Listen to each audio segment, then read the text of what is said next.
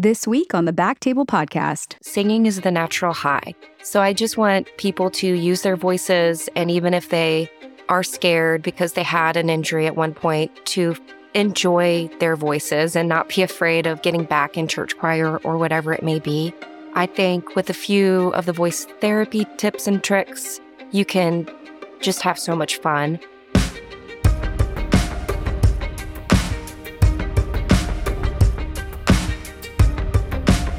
Hello, everyone, and welcome to the BackTable ENT podcast, where we discuss all things ENT.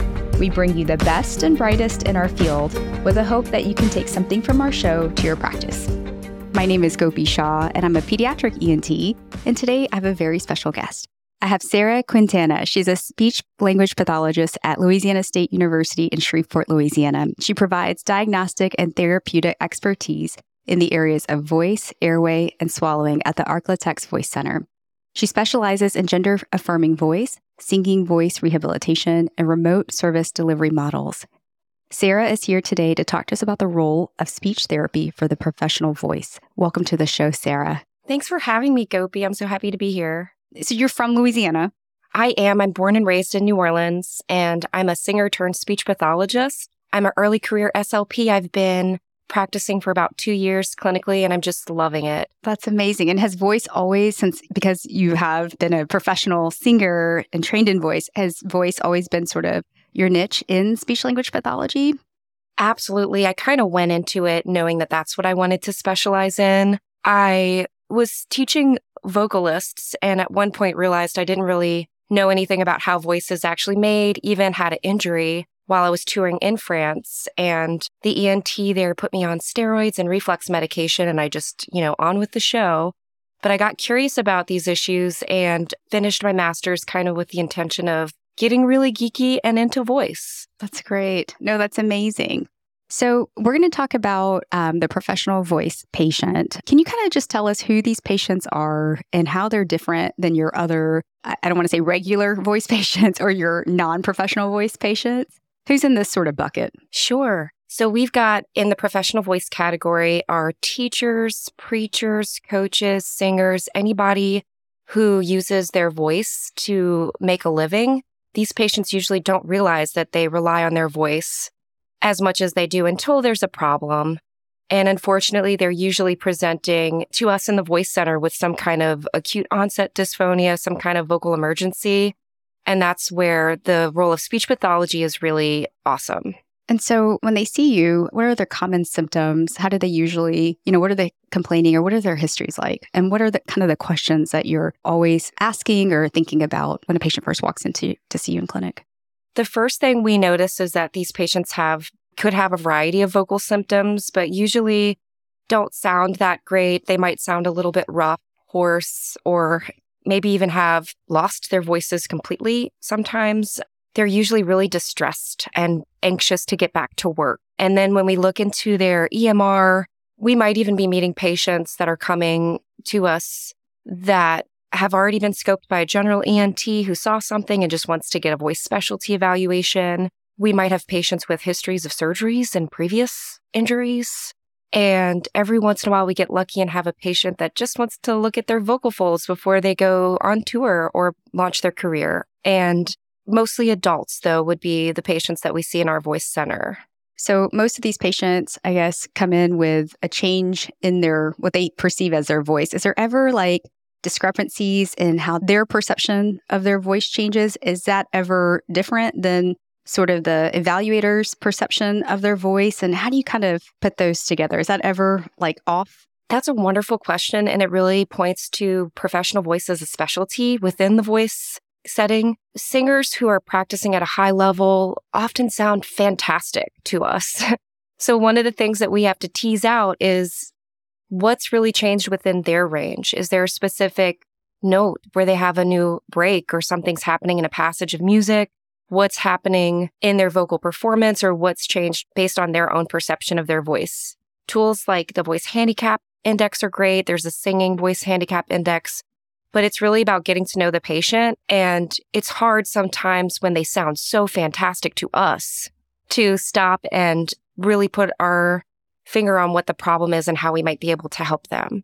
Yeah. And do they ever come in with other symptoms? Like we think of voice, what they hear or what we hear, but do they ever come in with sore throats or pain or ever even like respiratory issues or some of the other symptoms that we think about? It could be anything. I think, especially in this post COVID era, we hear a lot from our singers. I have decreased breath support after having COVID, or there's also been vocal dishabituation. We we have a lot of singers that weren't touring as much and um, maybe needed to pick back up with vocal training in a different way. But that's a really great question too, because it points to how unique each patient is. And as we try to get to know them, we are looking at a lot of different issues for each different patient. I've got one singer with myasthenia gravis. So there's a neuromotor component, a fatigue component that she's dealing with in her vocal performance. We've got this patient profile, however, you know, if someone's coming in and they had a really big week of meetings, like an executive, and they lost their voice after a lot of voice use, we might see with that type of complaint some compensatory muscle tension, some tightness. There's definitely a set of complaints that this patient population presents with. And at the same time, they can each be so different. And so, is it hard to kind of tease out exactly? How do you sort of organize or think about all those symptoms? Because there are different groups, but then there's different details in them too. Absolutely. We get about an hour with each new patient that we see at the voice center. And that gives us enough time to do a perceptual assessment to really listen to the voice, to do some tasks that might make them sound better, some stimulability testing, we really get to know them and their life and what their voice use is like and what their schedule is like. And we, in our assessment, kind of have enough time, I think, as a team to look at look at everything and make an individualized plan for each professional voice user. Yeah. What percentage of patients that come to you is it like they remember a specific traumatic vocal incident? And what percentage are over time. Now they're seeing you, nothing, they can't remember a specific trigger, but uh, what's more common? Or are they equal um, with this, or is it more just? I think what I've seen here in in Shreveport is more singers who've probably had problems over the years but that's a really great clinical question because if we do have a person coming in that's got acute onset dysphonia after a sports game or something, we might be thinking that this is phonotraumatic and it might point more to a hemorrhage or a bleed than we would if someone's just lost their voice towards the end of the week because they've been talking a lot and they still have a little voice. So when we look at their vocal folds, often the story that they tell us matches what we see on their exam. And if it doesn't, we just ask more questions and probe a little deeper. And that's all part of getting to know the patient. So that's a really good question too. Is this person coming in with acute onset dysphonia after a lot of voice use, or has this actually been the first time it's happened recently, but that's it's a story that's been happening for years and years. Those are the kind of things we ask. And we know once we ask these patients what their jobs are, we often know the types of differential diagnoses we're going to be working with when we see all the data after our exam. And so, just kind of going back to the clinical assessment, what are some risk factors? You had mentioned uh, in terms of past medical history, myasthenia gravis. What are some of the risk factors or past medical history or medications? What are things that you're kind of looking at or on your checklist of things to check for for these patients uh, to put them at risk potentially? I think the first risk factor is just being a teacher, preacher, coach, or singer. Like that much voice use is going to put a lot of mileage on your vehicle, so to speak, if and the vocal folds are vibrating hundreds to thousands of times a second for our vocal performers. So we're going to see those changes when we scope them um, sometimes. And there's some other risk factors, but I think that that's probably the biggest one. I take a peek at their op notes if they've already had a surgery someone who's had some surgeries and might have some scarring is going to have less vocal efficiency and need to work harder to get the vocal folds to vibrate. So we would expect a secondary muscle tension dysphonia component to be addressed. And that can put you at risk for an injury as well. Just having uh, a lot of muscle tension can make you sound bad and feel bad. We look at their medication list. If they're on a lot of allergy medicines, that could make them really dry or if they're on inhaled steroids, that can also do some work on the vocal folds. So there's some other things we look at, but I think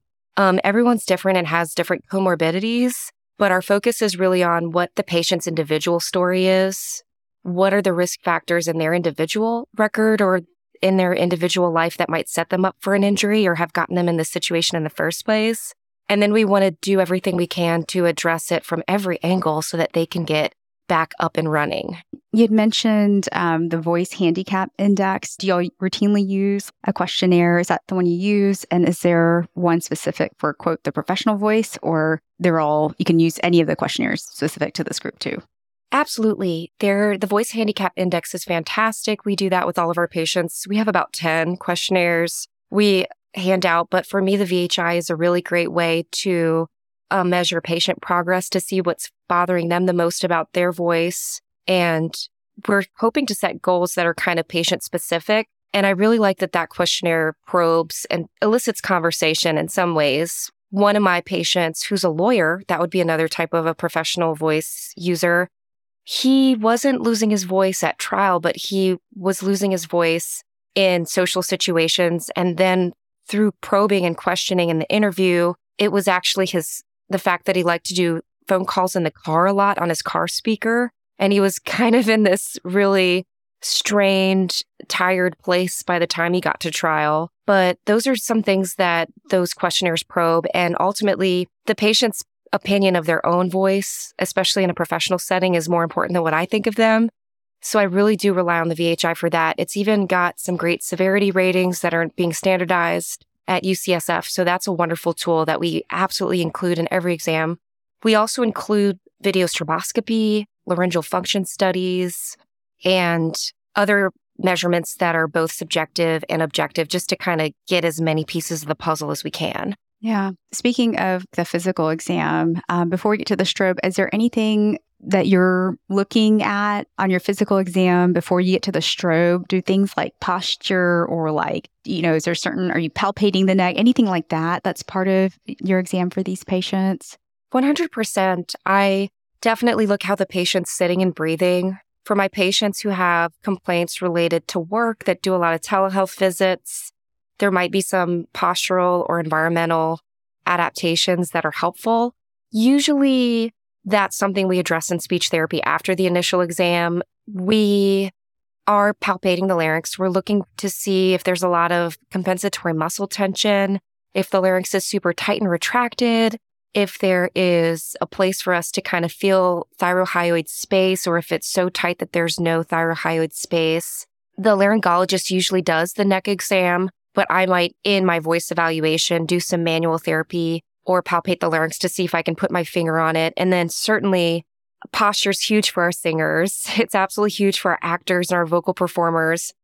That is certainly something that needs to be addressed at some point in order to have efficiency so that we're not using the very tiny muscles that hold up the larynx to hold up the body so we can get trunk support and have good breath support. All of that stuff's important and usually addressed a little bit later after the initial exam probably just because of time. So, Sarah, on your stroboscopy, do you have a systematic way that you look at the strobes, or are there certain findings on the strobe that you're looking for to help you see what the patient's needs are? Yes, there's some standard protocols in the field, and I try to do a complete strobe exam. So, that's going to be sustained notes in modal pitch, high pitch, and lower pitches at various volumes, some glides, some exercises looking at mobility, and it really depends on the patient and our suspicions if we probe a further.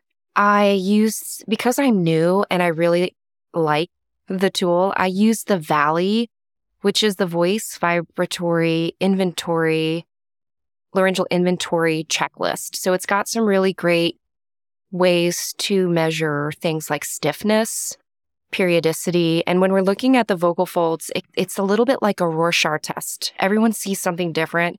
So I like to take my time when I interpret and really go through all of the parameters to make sure I'm not missing something. What happens is the longer I spend looking at someone's exam, usually the more fine tuned therapy is. So instead of doing a bunch of stuff and seeing if it works, I can just give that patient one cue to change maybe their vocal posture the way that they are using pitch or loudness to kind of optimize their individual glottal configuration.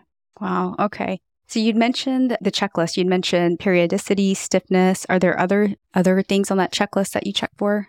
Yes, and it's literally my love language. Let's hear it. oh my god, so good. So we're looking at mucosal wave, which is the kind of the Bernoulli effect, the way the vocal folds move from a superior to from an inferior to a superior surface. And you can really on the strobe exam see how the vocal folds are vibrating so it's not like a plain light scope, it's actually an illusion. And the light flashes to capture different components of the glottal cycle to put together a composite film where we can actually see things like mucosal wave, glottal sufficiency. We can see regularity, the closure pattern. Is it efficient? What's going on? And then we can kind of see if there is an injury, a lump, a bump, a lesion, or something not moving we can actually see what it is instead of just guessing. So the laryngologist is super involved in that process and is looking at the scopes with me. We can even do stimulability testing while we have the scope in to see if patients would benefit from therapy.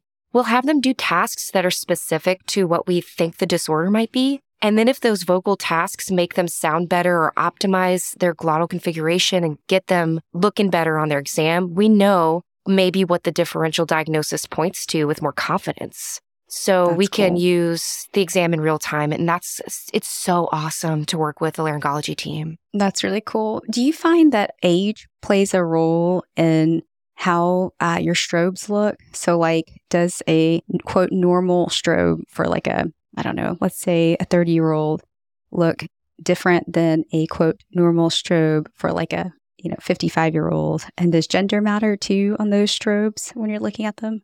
Great question. So, absolutely. And then if we add on the professional voice layer on top of that, it's even more individual.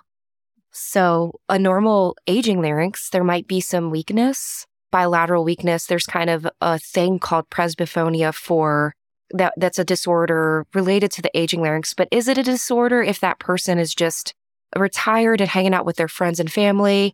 They they might not even need therapy. They might be fine just kind of with a wait and see approach.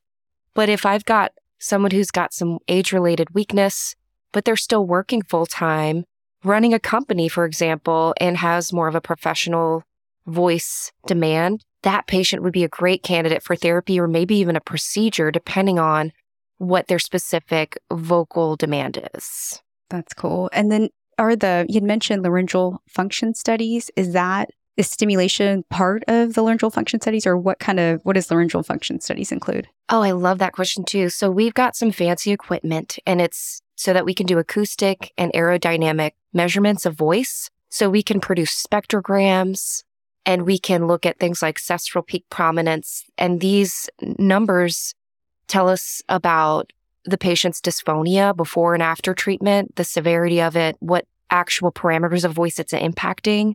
And sometimes it's really helpful, especially to check your ears and compare what your perceptual analysis is with something more concrete and objective like data.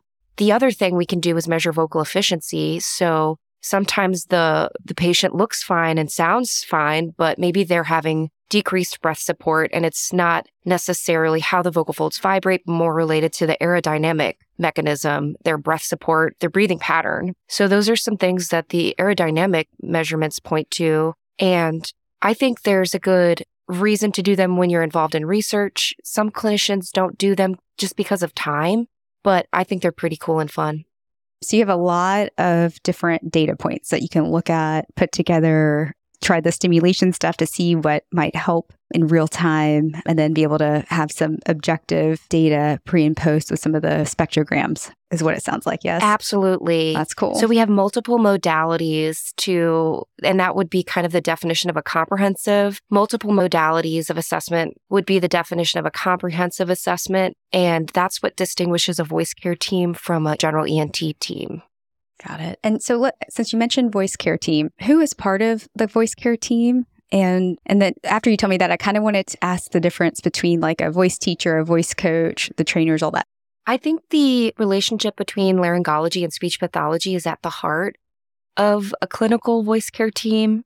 And it's so fun and effective. Um, Yeah. So that's a huge part of it. But we also work with highly trained APPs, nurse practitioners, and PAs that have special ENT or laryngology training. And some, in some places, I believe the voice care team even expands to include occupational or physical therapy. So Um, if there's a patient that's got just so much muscle tension, we can refer even to pelvic floor specialists. We can even incorporate behavioral health providers in our voice care teams for our professional voice users. And one of the things speech pathologists are tasked with is kind of being a case manager and having great interprofessional relationships with other providers so that if our patient has a need, we can hopefully get it met. wow. Okay. And so then what is the difference, I guess, between a voice coach, a voice trainer, a voice teacher? And is there any overlap with the speech and language pathologist with those teachers and trainers and coaches, or are- are they just completely different? The difference is vocal rehab versus vocal habilitation. And I think that one of the things that makes voice specializing speech pathologists so cool is they often have many different backgrounds. There's no one type of voice speech pathologist, but you will have speech pathologists like me who toured a lot and performed a lot and can offer a different form of support to touring um, musicians. I have some speech pathology colleagues who are classically trained and can work on the singing voice at that level. And we also have a great relationship here in Shreveport with Centenary's opera program. And in New Orleans, I've got a lot of opera friends. So when our singers are better, we often refer them back to their singing teacher to look at their vocal technique, especially if we suspect that the vocal technique was at the beginning of the injury in some way, um, maybe contributing to the injury. I see. So you end up having, you talk to everybody. Buku buku people, yes. And coming from that world, yeah, yeah. coming from the voice vocal performance world, I'm kind of already in it. And so my phone is just always blowing up with singers who need a referral or need help. And it really, it's really, really wonderful that we have these voice care teams Yeah. across the country to Yeah. provide those services. For sure. So, you know, we've talked about the history, we've talked about the physical exam and strobes. When is when is speech therapy indicated? How do you decide and what would be part of speech therapy? I'd say, in the words of Professor Snape, always. we always see these patients at some point. Like Yeah. I would, I love working with laryngologists that are like, try speech therapy and then we'll rescope you and see how this looks. But it really depends on the lesion. It really depends on the pathophysiology, histology of the lesion and what the doctor's plan is. I kind of do defer to the laryngologist and also my expert speech pathology colleagues who've been practicing a lot longer and seen a lot more weird um, lesions to help me decide how much and when speech pathology is warranted. But we typically see these patients at the evaluation for their voice evaluation. We always have something to offer them, whether it's um, vocal hygiene, conservation, counseling, or support, or actual exercises. Then we will work with them. And if I can't fix them, or if we know it's a lesion that voice therapy doesn't fix because of the evidence, if surgery is involved, speech pathology is certainly going to play a role. There's a lot of good evidence that perioperative care, vocal outcomes are better with a pre and post op speech pathology Ah, visit. Okay. So that pre op visit, we're talking, we're getting into the nitty gritty. And then post operatively, voice therapy is so important for rebuilding the ECM, the matrix of cells on the, the vocal folds. So we want to get the vocal folds moving to prevent scar. And we want to get those patients talking. Often, people who are not in a voice care team will say, you know, just don't talk, just rest the voice. But actually, getting the vocal folds to move and to move efficiently is going to help the recovery. so you'd mentioned vocal hygiene, and that was one of my questions. Sort of, what exactly is vocal hygiene? How's that different than the exercises? You could correlate vocal hygiene to any form of hygiene. It's to prevent injury, it's to pre- prevent a problem, and to make you feel better and sound better and get more out of your vocal mechanism in terms of stamina and whatever your vocal performance or professional voice requirements might be. So is that like hydrating, and, not smoking, not drinking caffeine? Like what are some like concrete things for vocal hygiene? So I think we should do another show that's on myths about vocal hygiene. People think all kinds of stuff. And I saw a wonderful lecture with um, Mike Johns in Vanderbilt at the Professional Voice Conference where he went through each of the myths and cited the articles. But there's a lot of things that people claim work that just yeah. don't really, ev- there's no, it might be placebo effect, but there's no evidence that it would ever impact voice production. I, as a singer, adhered to the Gould's gargle for many years. And I know that that stuff doesn't actually touch the vocal folds, but I just think it's fantastic and really hydrating for the mouth and can be a great voice exercise with some sound. But there's a lot of lozenges and sprays and opinions about dairy and coffee and stuff that each professional voice user has to sort out for themselves. I will never tell a patient not to drink coffee just for them. Because I cannot function without it. And I would never do that to someone. But if they're super dry, there's great evidence for direct mist humidification and nebulization. So there is evidence for that. There's even some evidence for acupuncture coming out of Japan there's all kinds of stuff out there. And if it's targeting respiration or positively impacting the glottis or helping decrease extralaryngeal muscle tension or giving you more access to resonance, those are the systems of voice that we want to fine tune and keep working optimally when we th- talk about vocal hygiene. Managing reflux is a part of that, not smoking, kind of the basics. But if it's for a professional voice user, vocal hygiene is going to be very individual and very specific to their vocal demand. Tell me about conservation. What is that? I think conservation plays a big role. We have a set amount of voice use, kind of like a vocal pie. Once we use it, it's kind of gone until we rest the system to let it reset. So the way I understand it is the muscles of the voice box aren't like our arms or legs. They don't tear and get bigger and bulkier and like help us run faster and longer. In terms of voice exercise, the science is basically like you can do it and then you need to let it reset. And so part of being able to have vocal endurance is having a good voice warm up, but also having, if you've got a heavy performance schedule, high vocal demand, some recovery time yeah. The vocal folds are contacting so many times a second, like as fast as a bumblebee's wing. So that's a friction and that can cause swelling. Even for the most wonderfully trained opera singer, voice conservation is going to be a part of the picture at some point in some way.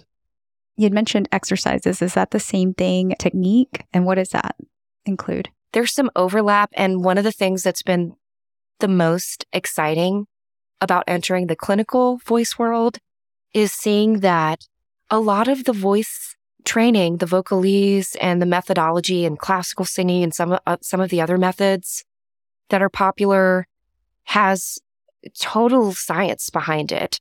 So I guess the go-to for any vocalist is the Ingo Titze work. And in terms of semi-occluded vocal tract training, we've got a lot of science that tells us why these opera singers sing these lus- luscious ooh sounds for, for mm-hmm. days. And then we've got the Lessac Madison resonant voice exercise and therapy. And it's really an art and a science. And it's really exciting to see that for someone who's really been working on their instrument so much and can do so many amazing things with it, we can also offer them the reason why they they sound great and feel great when they do certain things we can work with them to find ways for them to get the most out of that, out of their instrument. In terms of technique, I will work on technique with my singers and usually rehabilitate them if rehabilitate them if they're injured and then send them back to their singing teacher. And then mm-hmm. outside of the clinical voice world, I teach performance based singing, but a lot of that is interpretation and changing keys of songs and really genre specific. So I think when you talk about technique, yeah. you want to make sure the singer gets with the right person for whatever style of music they're passionate about.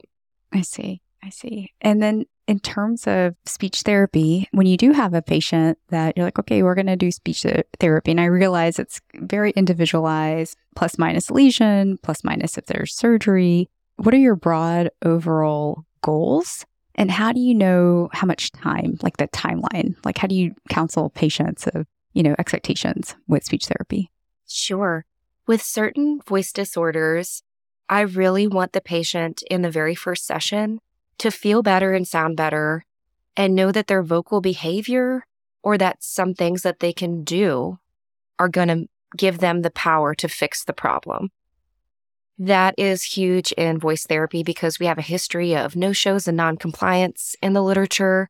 So when we have that very first session, for example, a patient with like some prenodular edema or some um, nodules, we'll want to get those vocal folds vibrating to help massage out those nodules and optimize the glottis in many different ways. But also, I need that patient to just feel better and sound better in order to buy in yeah. to therapy as the option. When, especially if they've been told they need surgery, which is always going to run the risk of scar and yeah. might have to have repeat surgeries if it's your behavior, your vocal posturing that's causing the injury in the first place how we use the voice and how much we use the voice are often the components we need to address in therapy for these patients. So goals might include conservation, doing exercises that'll help the problem.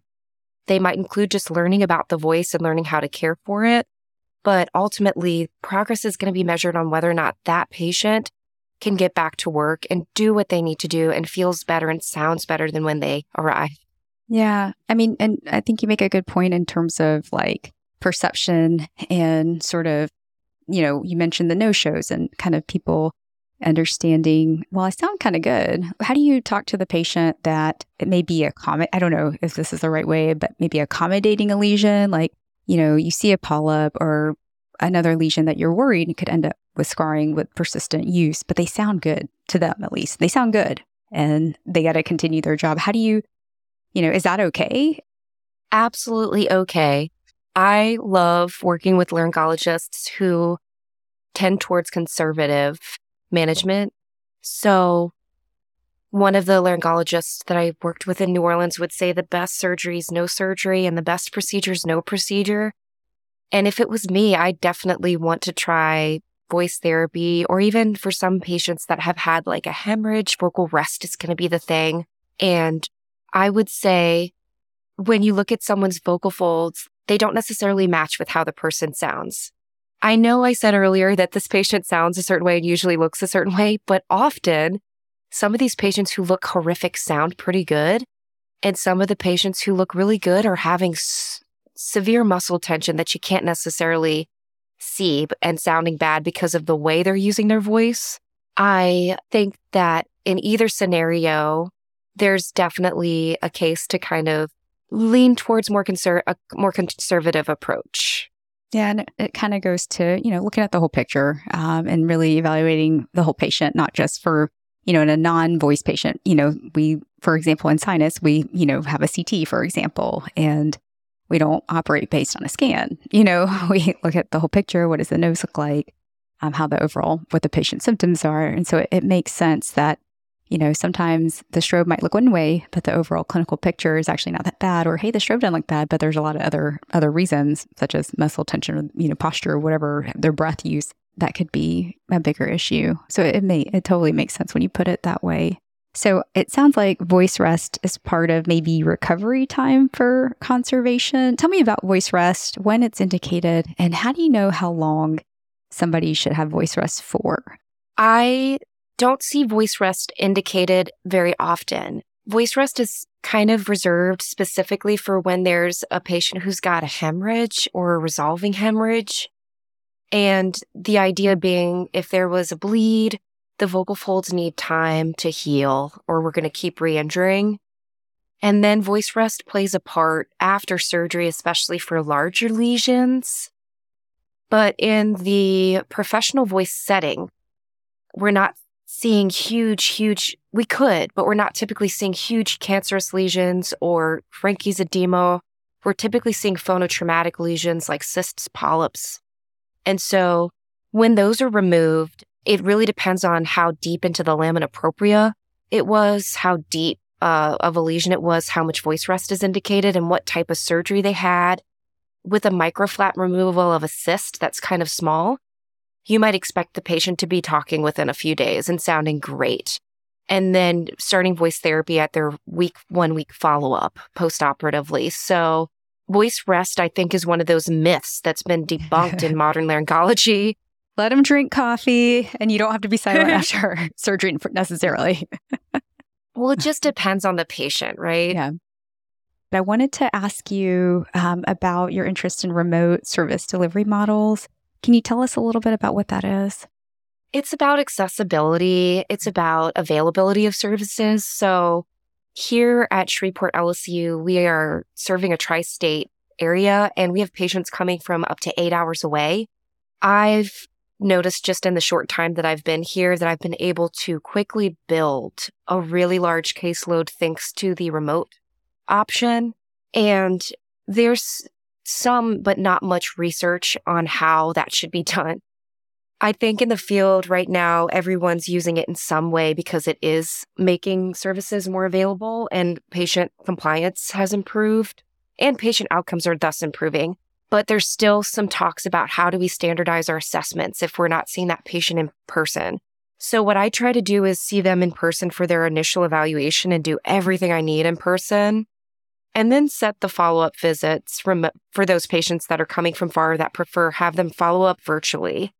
Then, if they need to come back, for example, I have a woman who has more of a functional type voice disorder and not a professional voice user, but there's just some things if we're doing manual therapy and some disorders that we can't do virtually. So I'll have some patients definitely come in person or check in in person, but for the most part, I'm excited about it because I do see a lack of accessible services, a lack of accessible healthcare, and tons of barriers to care anyway. So to me, this is just one way that we can kind of help make what we do more accessible. No, that's awesome. So it's basically continuing speech therapy, but being able to do it virtually. Absolutely. And there's a little bit of a there's billing and coding, there's pandemic laws, there's microphone setup, and all kinds of stuff. Um, I had one patient, one patient who is a cafeteria worker and she's always calling out numbers for meals in a noisy environment and had some swelling and some changes to the voice box that were phonotraumatic. So she would actually just hop in the car and did well with two or three sessions of voice therapy. But I would say that even though she's not an executive or touring worldwide, that she's also a professional voice user and deserves the best care. Yeah, absolutely. It's great because it it's health it's equitable. How do we make healthcare more equitable? And and our services like speech pathology is it, they're so important, you know, for voice, for swallowing, for you know any of that. So to have that availability, accessibility to our patients is is huge. In terms of uh, general advice on how people can take better care of their voices, do you have like a spiel or are there certain things that hey, everybody, you know, this is actually very important. Like in the sinus world, we love sinus rinses, but um, from your standpoint for voice, you know, when you give your spiel, what are what is the one or two things, high points that you always tell your patients? Sure. I definitely use the following catchphrase singing is the natural high. So I just want people to use their voices. And even if they are scared because they had an injury at one point, to enjoy their voices and not be afraid of getting back in church choir or whatever it may be. I think with a few of the voice therapy tips and tricks, you can just have so much fun. I also tell my young singers who are coming to me for advice as early professionals to get a good therapist. In addition to having good vocal health and enjoying your voice, just to have support and to think of yourself, your emotional well being, your physical well being and yourself as a whole person. That even though people are coming to see you because of your voice, the voice is a part of the whole person. And especially with the music industry being as challenging as it is, I think that we really rely on all of our colleagues across professions to kind of support our professional voice users. But in terms of tips and tricks, um, warming up the voice before singing, um, some light, gentle humming, steam. I think if it works for you, it works for you. If you notice that there's something you're eating or drinking, we tend to avoid menthol lozenges that are tingly or stingy, um, aren't really the best. If you've got poorly managed reflux, that could make your throat really irritated. Keeping the voice box happy and keeping the whole person happy, I think. Yeah, it makes sense. And then final pearls I wanted to ask um, in terms of uh, a good partnership between ENT and laryngology. It sounds like you have a great partnership. Uh, what do you find valuable um, that has helped you create a good partnership with your laryngologist? And um, are there gaps or things on an ENT side that we can do better to partner with our speech pathologist better? The first thing I'll say is I'm really grateful for my time at Ochsner at the Voice Center with Jeff Marino and Jody for Natalie Marino. The laryngologist and speech pathologist partnership is something that is modeled and that we kind of learn about by seeing it. So there's these famous laryngology and speech pathology partnerships in our field. And I think the main recipe is kind of a mutual respect and a you do something really special, highly skilled and valued. And we need each other in order to do what we do. I know Karuna Dewan here in Shreveport is super happy to have me because she's not doing as many surgeries as often because I'm able to work with patients in a way that she hasn't had before. And we're learning together what each patient needs in terms of their plan of care. And that makes me really excited. It makes me feel really valued. And then there are patients that I'll scratch my head on and I'll have to send back to Dr. Dewan because they're not benefiting from one or two sessions of therapy or not stimulable. And so it's definitely okay to challenge each other to disagree. But at the end of the day, I can only call things lesions and I'm not about to pretend I'm a doctor. And I really, really lean on my laryngology colleagues and my more experienced SLP colleagues to, to continue learning yeah, no, that mutual relationship. I mean, when I think of laryngology and speech pathologists, especially when it comes to voice, airway, swallowing, it's it's a partnership. And you're right, the mutual respect. You can't the the care gets better as a team. Everybody brings something different to the table. Sarah, thank you so much. Um, I learned a ton. Are you on any social media, or if anybody has a question and wants to reach out to you, how can they get in touch with you? I'd say please follow me on Spotify and listen to my music, and follow me on social media at Miss underscore River underscore Sarah underscore Quintana if you're interested in any voice stuff going on in Louisiana. That's awesome. I'm going to have to check you out on Spotify, Sarah. Yay. uh, for our listeners, thank you for stopping by. Please reach out to us if um, you have any suggestions, topics, or if you ever want to come on the show.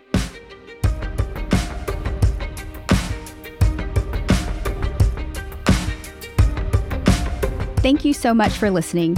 If you haven't already, make sure to subscribe, rate the podcast five stars, and share with a friend. If you have any questions or comments, direct message us at underscore BackTable ENT on Instagram, LinkedIn, or Twitter. BackTable ENT is hosted by Gopi Shah and Ashley Agan. Our audio team is led by Kieran Gannon, with support from Josh McWhirter, Aaron Bowles, Nick Shellcross and Ness Smith Savadoff. Design and digital marketing led by Brian Schmitz, with support from Taylor Spurgeon Hess and Ivan Orgodzinsky. Social media and PR by Chi Ding. Administrative support provided by Jamila Kennebrew. Thanks again for listening and see you next week.